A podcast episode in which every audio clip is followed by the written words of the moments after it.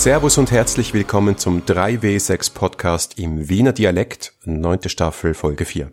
Ich bin der Harald. Und ich bin der Markus. Wir reden hier über das Geschichten erzählen und Rollenspielen. Und heute über das linguistische Erzählspiel Dialect.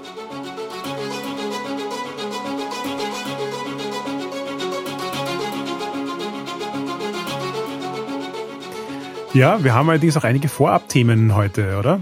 Es geht nicht nur um Dialekt, wir reden auch über die Trommelwirbel 3 wie 6 Con.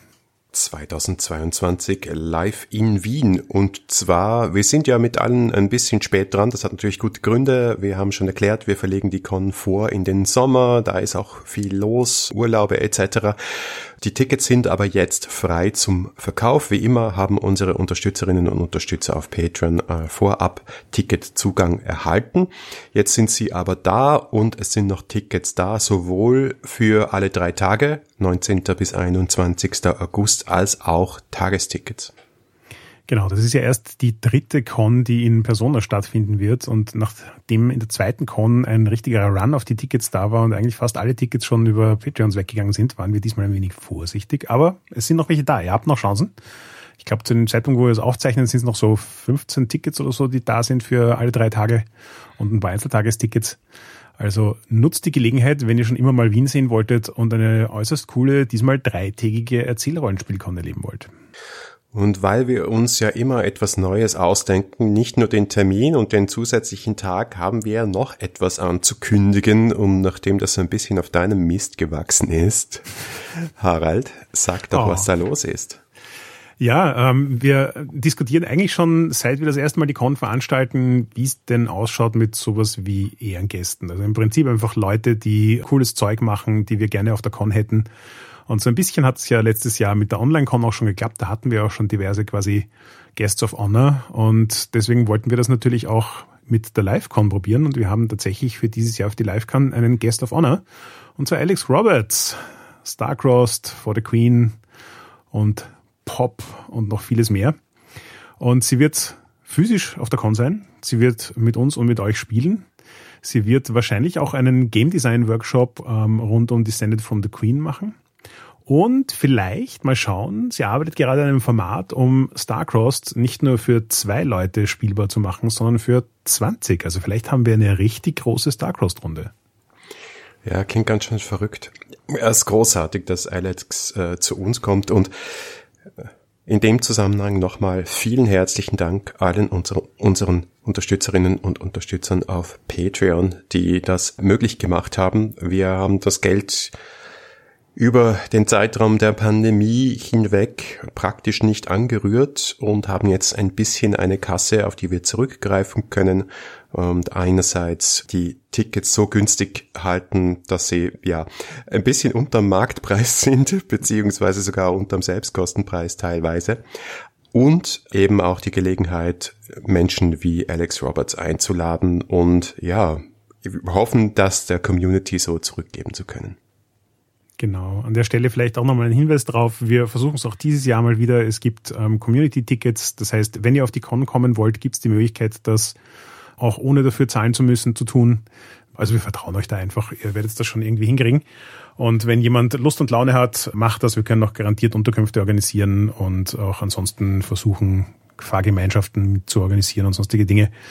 Das heißt, für Leute, die unbedingt kommen wollen, soll es hoffentlich keine Hindernisse geben. Ganz genau. Und selbst wenn es keine Tickets mehr gibt, setzt euch bitte auf die Warteliste.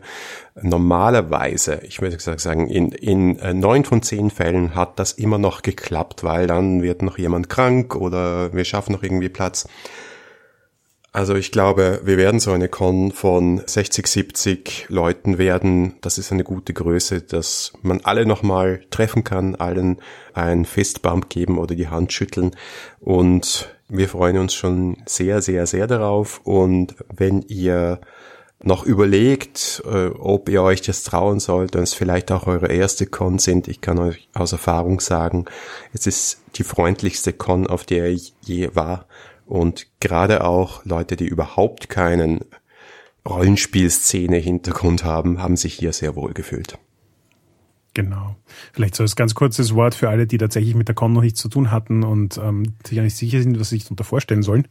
Wir haben es ja diesmal auf drei Tage ausgedehnt, aber wir versuchen sehr wohl eine Wohlfühl-Con zu machen. Das heißt, bei uns ist es so, dass es tagsüber Spieleslots gibt. Das heißt, ihr werdet am Freitag, Samstag und Sonntag einen Vormittag- und Nachmittagsslot haben und die Abende nutzen wir jeweils, um miteinander etwas essen zu gehen, zu plaudern, über unsere Spielerlebnisse zu reflektieren. Am Samstag am Abend wird es eine Aufzeichnung des Podcasts geben, natürlich auch mit Alex und auch mit euch allen. Das heißt, ihr seid herzlich eingeladen, ähm, dabei zu sein und über eure Erlebnisse auf der Con zu berichten.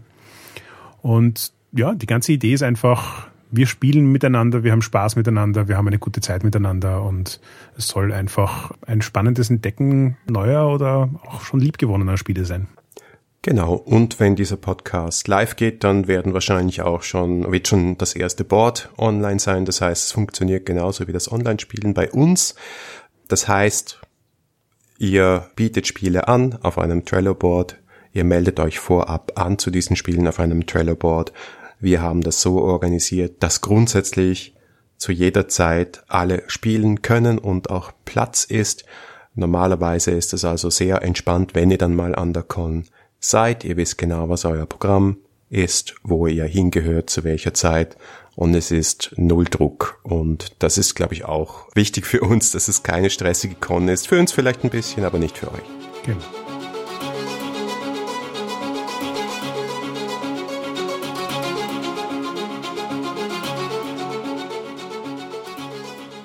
Ja, jetzt haben wir viel zu Con erzählt und dann würde ich sagen, lass uns doch gleich in die Wiener Dialektfolge springen. Ich mochte das Intro sehr, Markus.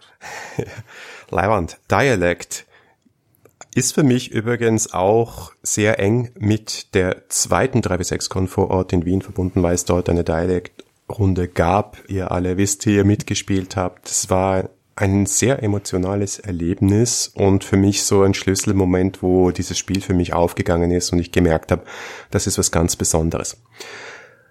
Dialect hat den Untertitel A Game About Language and How It Dies, also ein Spiel über Sprache und wie sie stirbt von Catherine Himes und Hakan Seyayoglu aus dem Jahre 2018. Es ist ein spielleitungsloses, relativ klassisches One-Shot-Story-Game. Wenn ihr nicht wisst, was das ist, ich glaube, es war Staffel 4 ne? oder 5. ich glaube, es war 5. Für drei bis fünf SpielerInnen. Und es verwendet also so ein bisschen wie Fiasco Karteikarten, wo man draufschreibt, aber auch ein Set an eigens erstellten Spielkarten, wo Begriffe drauf sind. Ich erkläre dann, was das genau ist. Und Fiasco ist ein gutes Stichwort. Also das war meine erste Assoziation, als ich das, dieses Spiel gelesen habe. Es geht in Runden, man erzählt Szenen, man entwickelt Dinge, setzt am Anfang ein Setting auf. Ja, Erinnerung daran, Inspiration ist ganz klar. Und der andere große Einfluss ist natürlich Microscope. Dieses World Building Story Game. Das sind ja zwei Spiele, die du auch sehr gut kennst. Ja, ich freue mich auch schon auf die Folge heute sehr, weil meine persönliche Story mit Dialect ist ja, dass alle Leute rund um mich ständig spielen und ich mit einem halben Ohr mitkriege, dass sie live-altering Events haben, während sie dieses Spiel spielen und ich habe es bis jetzt noch kein einziges Mal geschafft. Ja, das müssen wir dringend ändern. Yep. Worum geht's? Es ist ein Spiel über Sprache und ein Spiel über Identität und Kultur, um wie diese beiden Dinge oder drei Dinge zusammenhängen. Und es ist ein Spiel über, darüber, wie Sprache stirbt. Es dauert also über mehrere Zeitalter. Das ist auch klar der Mikroskop-Einfluss. Es ist so ein bisschen Epochenspiel. Und wir erzählen die Geschichte einer Gemeinschaft. Im Spiel heißt es The Isolation, also die Isolation. Und wir spielen dieses Spiel, indem wir ihre Sprache entwickeln und weiterentwickeln. Na, ich wollte nur kurz erwähnen, hast du schon jemals Sein gespielt?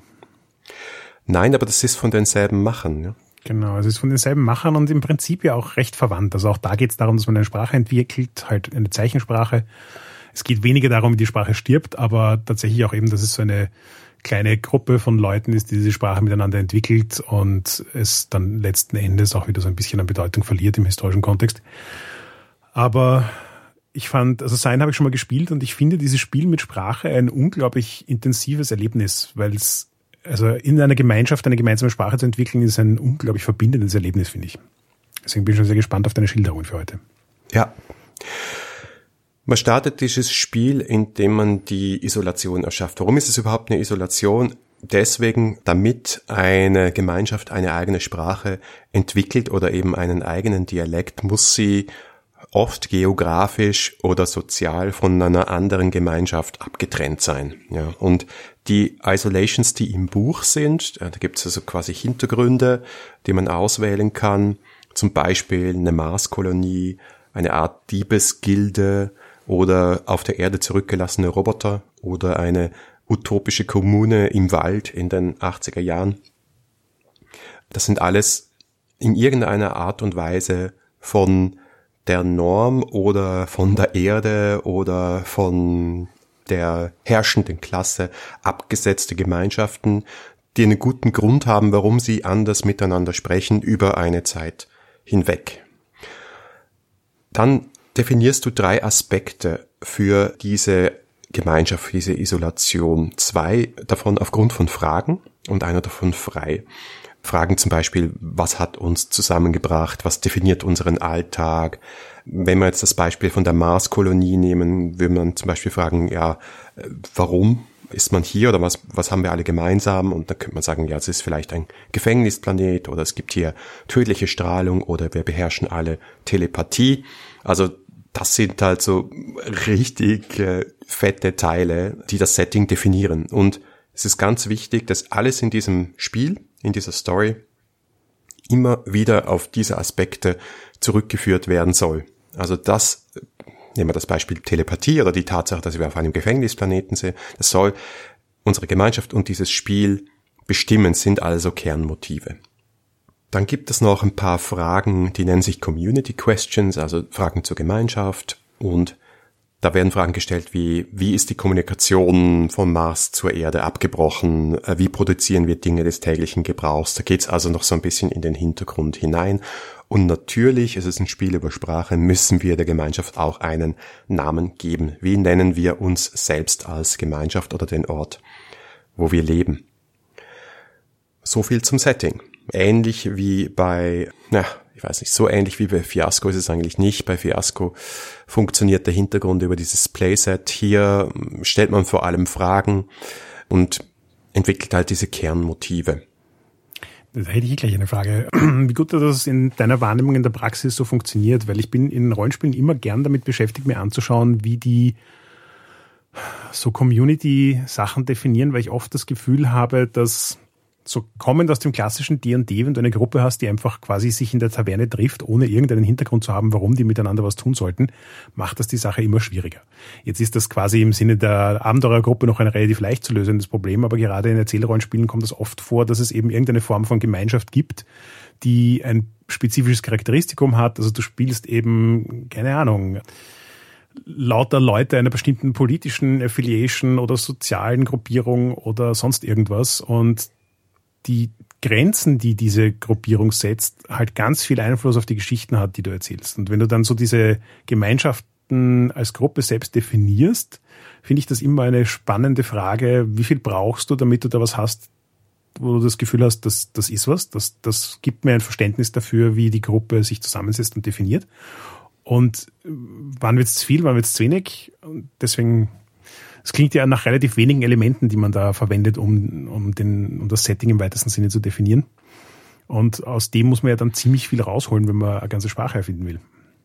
Ja, aber es lohnt sich hier Zeit zu verwenden. Also du hast den Finger ein bisschen in die Wunde gelegt. Ich glaube, das ist tatsächlich entscheidend für dieses Spiel und die ein, zwei Male, wo das Spiel auch nicht vollständig gezündet hat für mich, auch das ist vorgekommen, habe ich das Gefühl gehabt, es lag daran, dass wir da zu schnell waren und zu wenig überprüft haben, ob diese zentralen Motive, ob wir auch wirklich alle Lust haben, Konflikte um diese zentralen Motive herum aufzubauen. Wenn das nicht der Fall ist, wenn wir sagen, na ja, nehmen wir halt Telepathie, mal schauen, was daraus wird, dann, ja, würde ich daran zweifeln.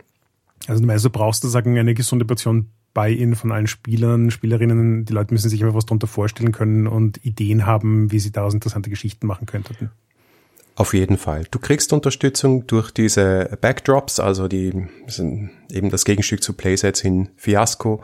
Äh, da stehen spannende Fragen und das sind gute Grundvoraussetzungen. Also es wird auch empfohlen, dass du mit der Marskolonie startest. Da hast du einfach schon einmal einen Konflikt. Okay, wir sind auf dem Mars abgeschieden von der Erde. Irgendwas passiert hier.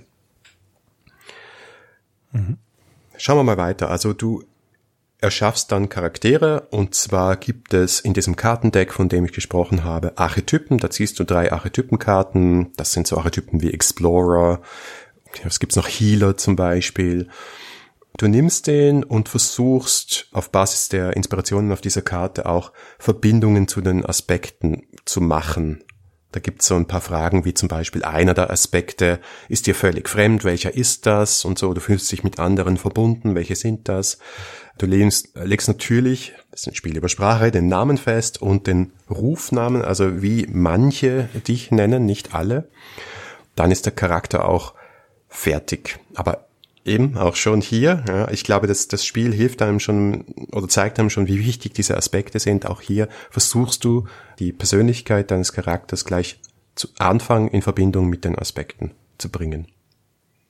Dann beginnt schon das eigentliche Spiel. Also wir haben schon bis jetzt gespielt, aber jetzt kommen die Spielrunden, wo man drei Zeitalter spielt. In diesen drei Zeitaltern kriegt man jeweils drei Spielkarten und dann gibt es einen Ablauf, wo jemand dran ist, hat einen Zug und wenn du dran bist, machst du folgendes.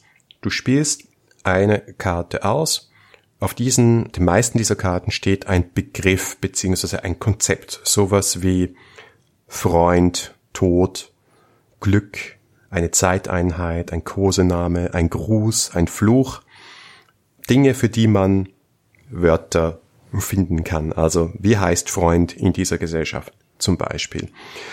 Und dann das Erste, was gerne vergessen geht, was aber eben so wichtig ist, ist, du solltest eine Verbindung zu einem der drei Aspekte herstellen. Also wenn du sagst, wenn wir ein Gefängnisplanet sind, warum haben wir dann einen anderen, einen neuen Begriff für Glück entwickelt und wie spielt der Aspekt da hinein.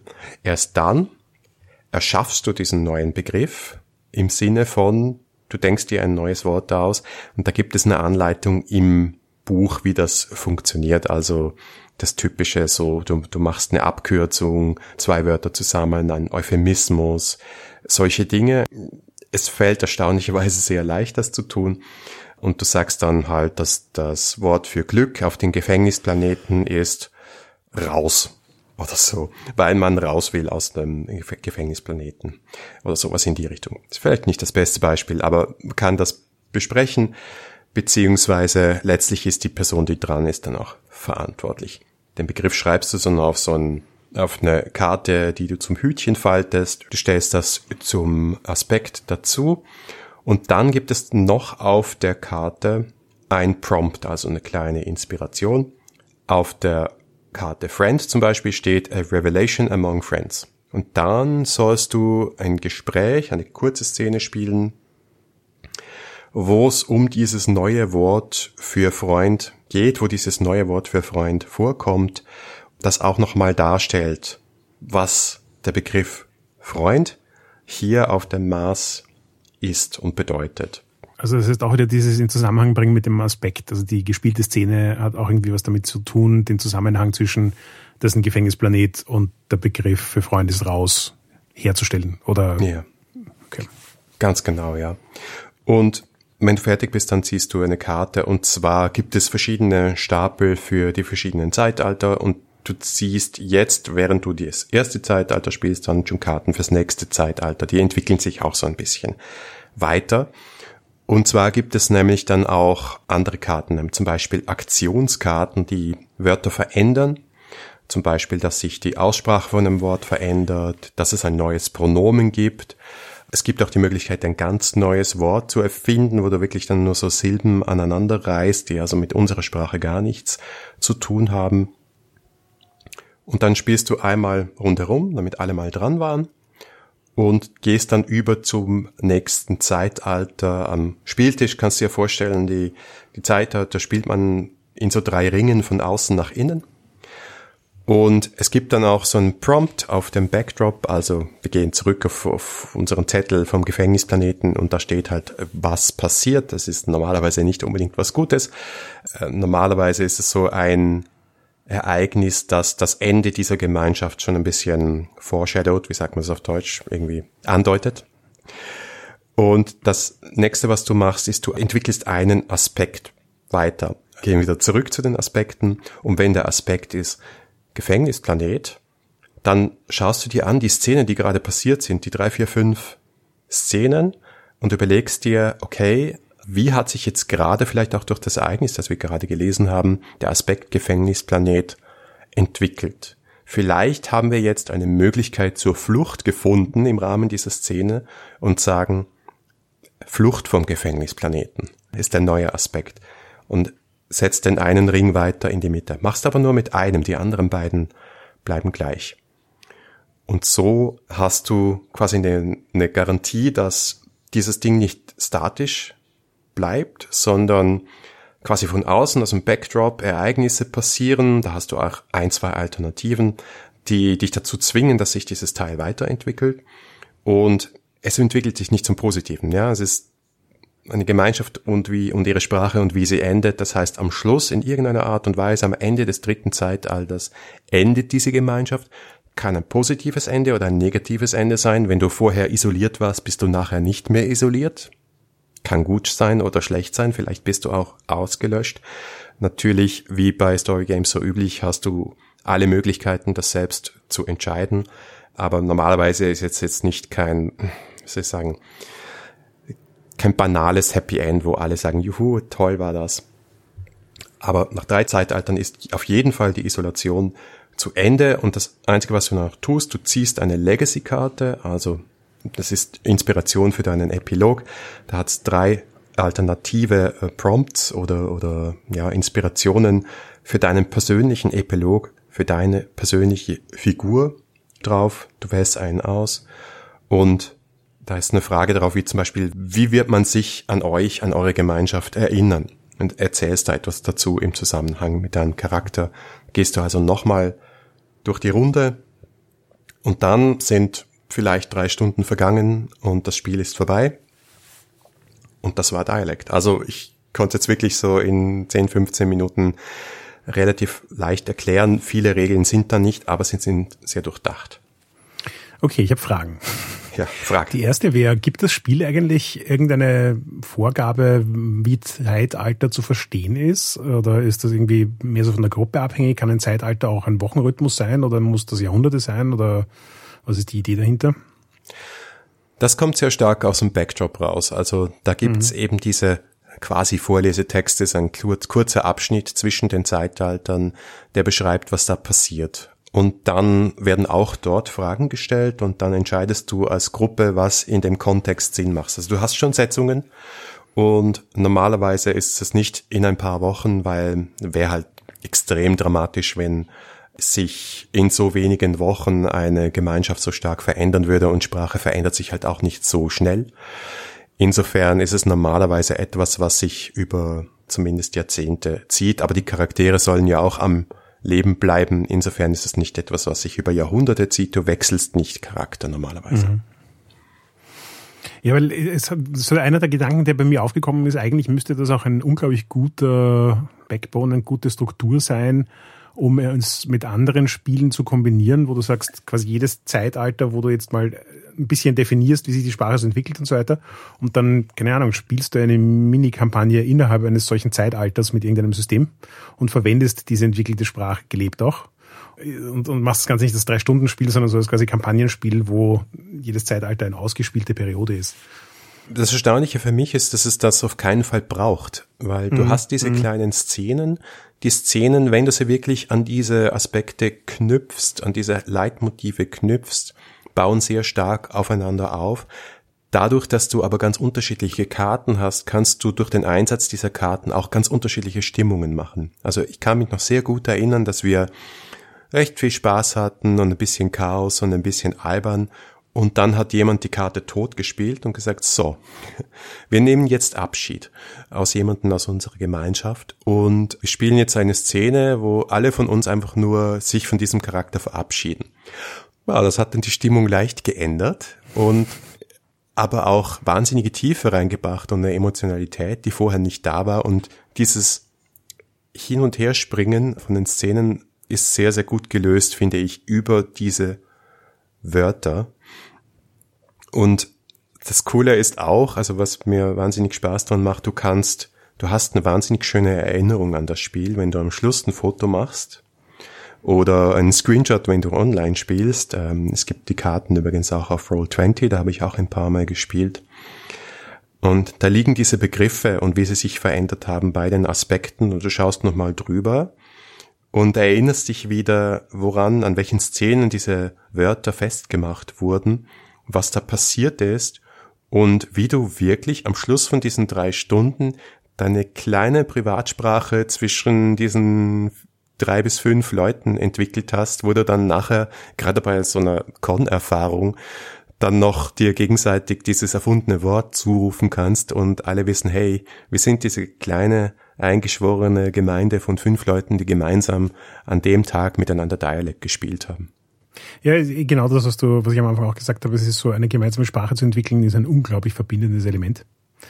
Und ich finde das ja auch gerade in Rollenspielen immer faszinierend, weil sehr viele, also gefühlt, viele Rollenspiele vor allem auch so in den 80er, 90er Jahren das Bedürfnis hatten, ihre eigenen Wortkreationen und Sprachsachen zu machen. Und das hat immer so schlecht funktioniert, aber gleichzeitig war es auch immer was, das Leute eigentlich gern gesehen haben.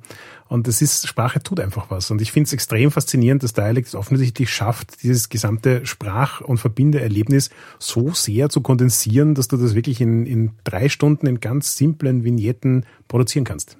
Ja.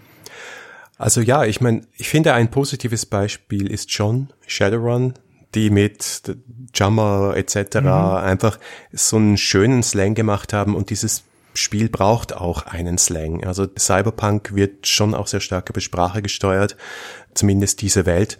Und das hat einfach funktioniert und zwar nur über eben wirklich eine Handvoll Begriffe, die halt alle kennen. Ja, ich glaube, das ist ja so das Lustige. Diese Handvoll Begriffe ist halt das Ding. Es gibt wahrscheinlich ein paar Begriffe, die tatsächlich so populär geworden sind, dass fast alle sie kennen. Und dann gibt's aber meistens noch einen, eine Tonne an weiteren Begriffen, die halt dann nur manchmal die besonderen Nerds kennen und so weiter. Es ist ja die World of Darkness ist ja auch sehr ähnlich. Da gibt's auch so ein paar Begriffe, die einfach das Setting sehr geprägt haben. Und ähm, fünf, fünf weitere Seiten an Begriffen, die dann doch kaum irgendjemand verwendet hat. Wie Dialect zeigt, man braucht nicht die fünf Seiten. Das ist schon wahrscheinlich nett, wenn es da ist, aber man kann mit wenigen Elementen auch schon sehr, sehr viel produzieren.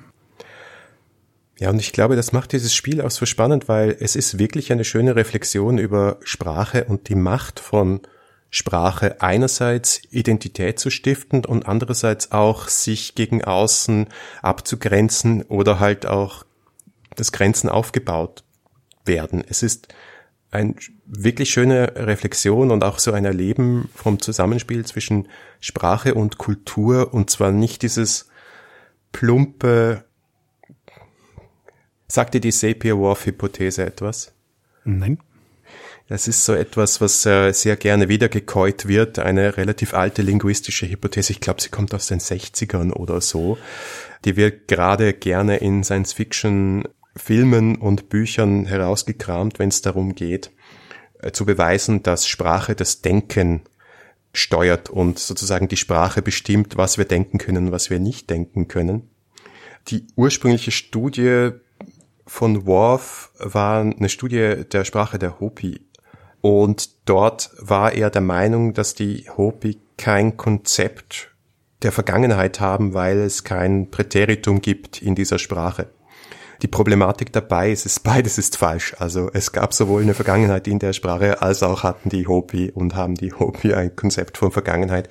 Insofern ist mal sozusagen die Grundlagen von der Hypothese sehr stark, sind mal sehr stark ins Wanken geraten und da gibt es auch viele, viele andere Gegenargumente, weil es halt nicht darum geht zu sagen, Sprache bestimmt das Denken und nicht Denken die Sprache, sondern es ist immer ein Spiel miteinander, ja. Kultur, Gesellschaft, Denken, Sprache, das ist ein System, das sich gegenseitig beeinflusst und nicht einseitig von einer Richtung in die andere. Egal, kleiner Rant, weil mir das ein persönliches Anliegen ist, dass der Sapir-Whorf-Hypothese eher Quatsch ist und gut widerlegt. Zurück zu Dialekt. Ich finde, wenn du das mal durchgespielt hast und erlebt hast, dann kannst du das eben auch nicht mehr ganz so eindimensional sehen und merkst halt auch, dass Sprache, wie ich schon gesagt habe, Identität stiftet und Identität schafft auch Sprache. Also es geht einfach in alle Richtungen und das ist so faszinierend. Eine Frage hätte ich noch, nämlich du hast erwähnt, dass es auch eine Roll20-Version davon gibt. Wie ist das Spielerlebnis online versus offline? Ist eins von beiden aus deiner Perspektive ein angenehmeres Spielerlebnis gewesen? Macht das bei dem Spiel gar keinen Unterschied? Wie, wie wichtig ist sozusagen die, die Chemie, die du am Tisch hast mit den Leuten, wenn du deine Sprache entwickelst? Oder funktioniert das sogar besser, wenn du es online machst, weil du dann, keine Ahnung, mehr parallele Kommunikationskanäle haben kannst oder so? Ehrlich gesagt habe ich da keine starken Gefühle in irgendeiner Richtung. Dadurch, dass es für mich vor Ort ein sehr emotionales Erlebnis war, beide Male oder ja, beide Male, wo ich das an Cons gespielt habe, hat es ein bisschen besser vor Ort funktioniert, weil du halt auch Körpersprache da dabei hast und weil es irgendwie so ein bisschen ein intimerer Rahmen ist.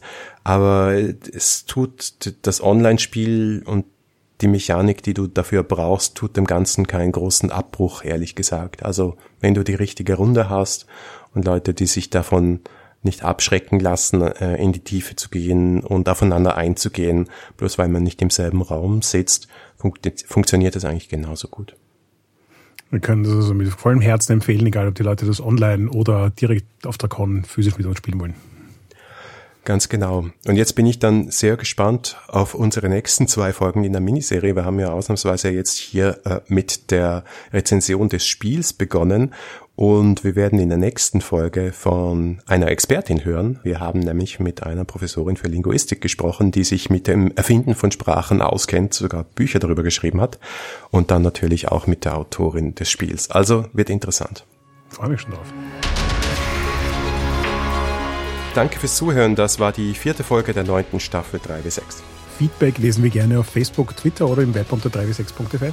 Wenn ihr uns persönlich schreiben wollt, findet ihr mich auf Twitter als Vienna und Harald als Heckmüller. Wenn euch diese Folge gefallen hat, dann gebt uns doch eine Bewertung auf Apple Podcasts. Oder ihr unterstützt uns mit einem kleinen Beitrag auf Patreon. Danke fürs Zuhören und bis zum nächsten Mal.